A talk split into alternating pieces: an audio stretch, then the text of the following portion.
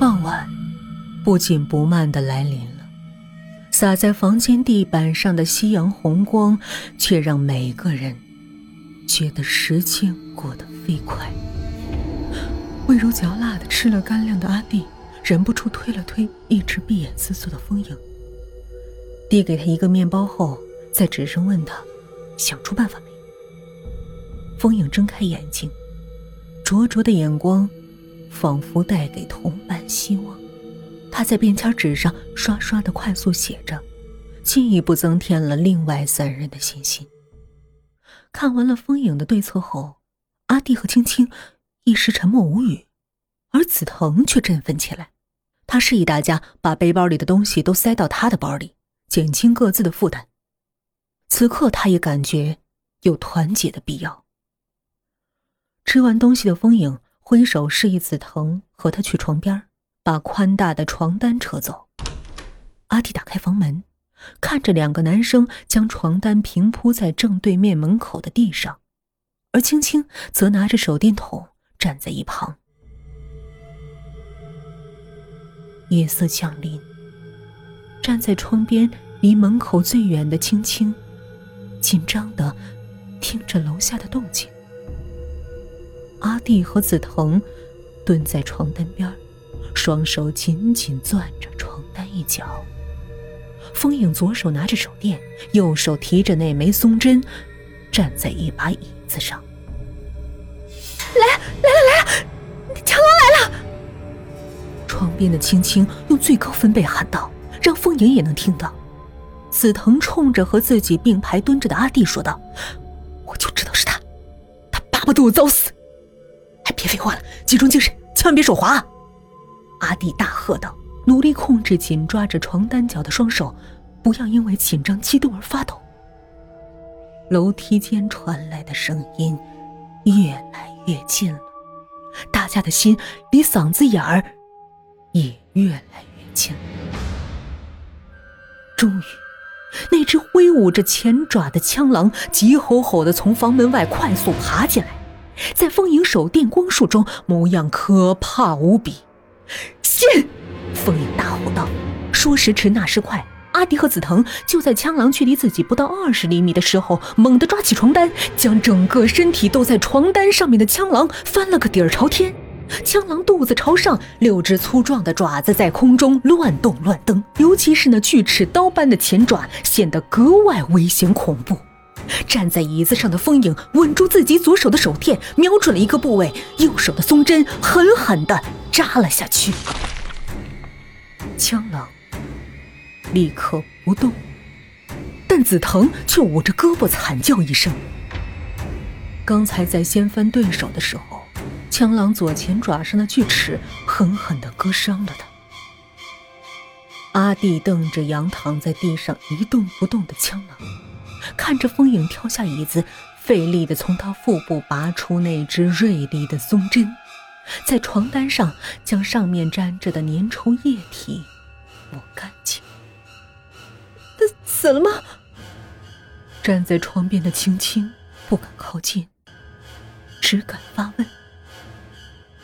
别离开床边，注意下面动静！风影大吼着。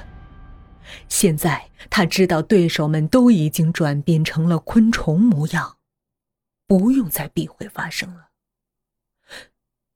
你怎么做到的？阿弟问道。这种虫子运动神经都集聚在腹部的一点，破坏它就能让它瘫痪。他现在没死，只是动不了了。风影话音刚落，胳膊上鲜血淋漓的紫藤就冲上来，夺过风影手中的松针，不顾自己的疼痛，朝着枪狼的肚子拼命的左戳右捅，嘴里喋喋不休的谩骂着：“死去吧，你死去吧，你死去吧！”够了！风影抢回松针，别忘了，我们还要对付松毛虫，松针断了就完了。风影的话让青青身体一抖。恰在此刻，他看到一个巨大的蠕动的身影，已经半个身子进入旅馆的大门了。他带着哭腔喊道：“我妹妹！”把青青拖到一边，看住他。风影冲着青青一摆手，就在这一刹那，他看见青青的手电光在远处竟然产生了反光，背上一片冷汗的他立刻大喊：“子腾，快去关窗！”玻璃窗挡住了泥蜂的飞冲势头，几乎同一时刻，松毛虫亮着尖锐的大颚从大开的房门探头进来。“给我遮亮！”在风影的大吼中，被窗外泥蜂吓呆的紫藤一时间没反应过来。阿弟劈头夺下青青的手电，直直的光束射向门口，顿时也被一区一区蠕动行走的松毛虫惊的是两眼发直。在晃动不定的光束中，头皮发麻的风影咬紧牙关，双手抓紧松针，狠狠地朝松毛虫扎了一下。但是不同于刚才对付枪囊的干净利索，吃痛的松毛虫猛地左右摇晃着肉感的身体，丝毫没有瘫痪的迹象，而风影手中的松针仿佛让他认清这是自己丢失的东西，疼痛和恼火让他亮着大颚就要朝风影下口。能够砍动松针的松毛虫对于嚼烂柔软的身体显然轻而易举，好在躺在地上的枪狼阻碍了松毛虫的行动，而风影在腾挪躲闪中抓紧时间，继续地刺扎着对手圆滚滚的多体及身体。“不要！不要！”一声惨叫中，青青竟然挣脱了阿弟的钳制，奔上来抱住了风影的腰，想要阻止他的攻击。冷不防被牵绊住的风影急得要死，一边连声怒吼着阿弟和紫藤的名字，一边还在尽可能的多扎几下松毛虫。当两个男生拼命的将青青从风影身上拖开时，松毛虫的大颚恰巧碰到了他的肩膀，几乎将姐姐的一条胳膊扯咬下来。剧痛让青青顿时昏了过去，软绵绵的被阿弟拖到角落里。紫藤惊恐地喊道：“还不干掉这家伙吗？”风影已经累得不行了，腿脚发软，胳膊打晃，但他还在猛力地戳着松毛虫的身体，并且极力躲开他摇晃的可怕的大颚。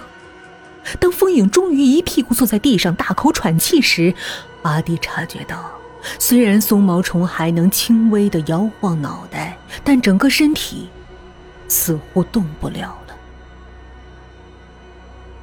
就着手电的光亮，他看到毛虫的身体上不断的有体液从风影戳出的伤口里往外冒着。此刻的房间里，枪狼和松毛虫的体液，青青和紫藤的鲜血，各种腥气搅在一起，浓稠猛烈，令人惊恐作呕。“这家伙死了没有？”紫藤还在大声地追问着。看到风影摇了摇头，阿弟的声音已经变形：“怎么办？没死，但是已经动不了了。这种多体积的肉感虫子是凭借流体骨骼运动的，也就是通过膨压机让体液、软组织、消化管内容物这些不可压缩的东西膨胀，形成体压来运动。我已经将它的体壁刺穿，多处造成体液外流，它就无法再形成体压移动身体了。”风影气喘吁吁地解释着。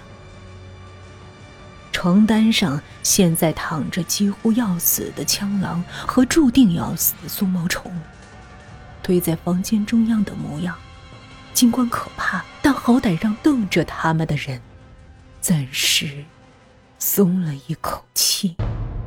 紫藤看了一眼依旧昏厥的青青，示意阿弟帮自己褪下衬衣，撕成布条，紧紧扎住他和青青的伤口止血。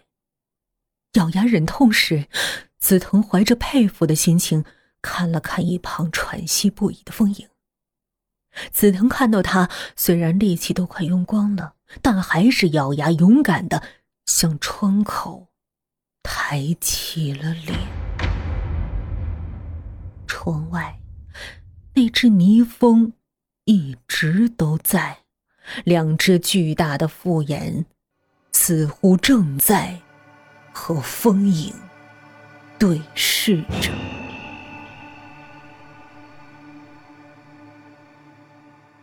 尽管明白风影现在疲倦不堪，但是阿弟在这间房间实在是待不下去了。而此时紫藤忽然站起来，带着一股轻松劲儿说，我准备离开这儿，我的危险已经解除了。床单上的枪狼让阿弟明白了，他正要爆粗口，风影却淡淡说道，如果不冲破蜘蛛网出去，我们照样会在这里饿死渴死。阿弟立刻冲神色狼狈的紫藤放声大笑，紫藤只好坐下，闷声问道，你有办法吗？有，但是如果你只顾自己逃，我保证大家的下场都是死。风影摇摇晃晃站起身，冲阿弟说道，咱们先把床单从他们身体下面抽出来。你接着，我和大家伙来弄。阿弟冲风影摆摆手，拽着紫藤过去。体液外流造成松毛虫的体表黏糊糊的，两个男生强忍着恶心将他推滚到一边，中途还隐约感觉到那对大颚还在徒劳地张开闭合着。接着两个人各拽着枪狼的一条腿，费力地将他拖开。把床单撕成条，再编成长绳。一阵笨拙的忙碌后，阿弟拿着布绳来到风影身旁，接下来怎么办？接下来就是冲出去。风影拿起手电朝外照了照，不仅看见了对他虎视眈眈的泥蜂，也看到了正前方远处静静盘踞在蜘蛛网上的蜘蛛。我们正前方是12点位置，一会儿就朝6点的位置跑。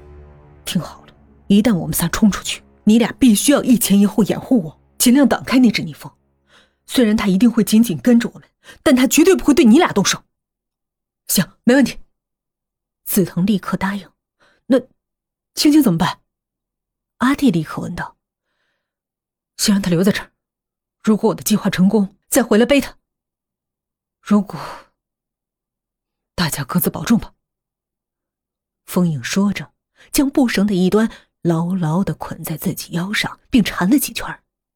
右手拿着手电，左手握着布绳的另一端，决绝地朝房门一抬下巴，跑！三人小队在风影的手电光线下一路狂奔，那只泥蜂果然对他们紧追不舍，不断从各个方向进攻，想抓走风影。打头的紫藤用那只没受伤的胳膊抡起背包杆，殿后的阿弟握着那柄战果累累的松针刺，一时间倒也挡住了那只飞在半空中的家伙。握着手电的风影终于看到了前方不远处密密麻麻一圈圈反光的蛛丝，他猛然喊道，你俩停下。阿弟和紫藤猛地刹住了脚步，瞪着他，一边将腰上的布绳一圈圈松开，一边义无反顾地冲向了蛛网。已经被两个男生干扰得失去耐心的泥蜂忽然看到风影独自狂奔的样子，立刻加速度朝他飞去。你干嘛？紫藤和阿弟不约而同地脱口狂喊，他俩眼睁睁地看着风影扑向了蛛网。被蛛网牢牢粘住的风影无比紧张地等待着，绝处逢生就在此时了。当他感觉到蛛网被他粘住后，又明显地颤动起来后，立刻大声召唤同伴，快把我从网上拉起来。阿弟和紫藤想也没想就奔过去，从地上抓起刚从风影身上脱落的布绳一端，终于明白了它的用途。而当他们看着那只杀心炽烈的泥蜂被粘在蛛网上，就在风影头上半米处努力挣扎的时候，对他这个险招是又怕又赞。快把我拽下来，蜘蛛已经感觉到这边网的颤动了，它很快就要过来了。这离他刚才待的地方虽然远，但它的速度比我们想象的还快。阿弟和紫藤把布绳背在肩上，背对着蛛网，像纤夫一般使出了最大的力气往前走，但蛛丝的粘性和粘度实在是太强了。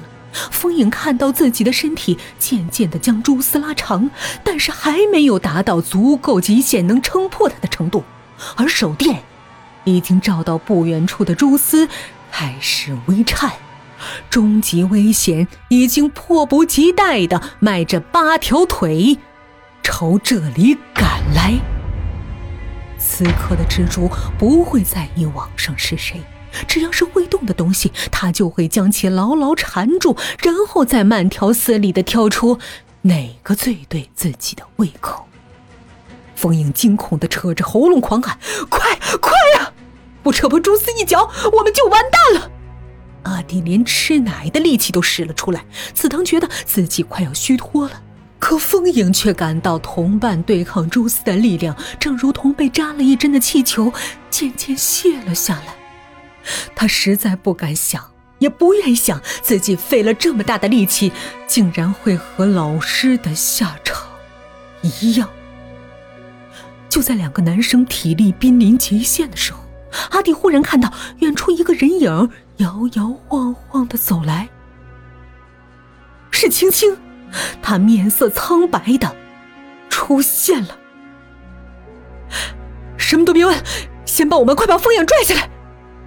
虽然是女生，虽然受了伤，青青的力量很有限，但是这一点力气加进来，终于在蜘蛛赫然出现的最后关头，把风影从蛛网上拽了下来，并且在蛛网一角造成了一个空洞。周围许多断头的蛛丝正轻轻地飘扬着。现在最绝望的是那只还在蛛网上瞎折腾的泥蜂了，它的翅膀再也扇动不起来了，它的蛰针再也不能戳进风影的身体了。4个人因为惯性跌落在地，体力和精神的双消耗导致每个人都瘫软如泥，一时都站不起来。他们远离蛛网坐着，紫藤将自己的手电网向前照去。绝望挣扎的泥蜂尽管扯断了几根蛛丝，但是蜘蛛已经开始像绕线轴一样，后腿不断从尾部拉出丝来，为它进行木乃伊仪式。从头到脚密密匝匝地包好后，蜘蛛亮出毒牙朝泥蜂咬下去，然后不紧不慢地开始吮吸着。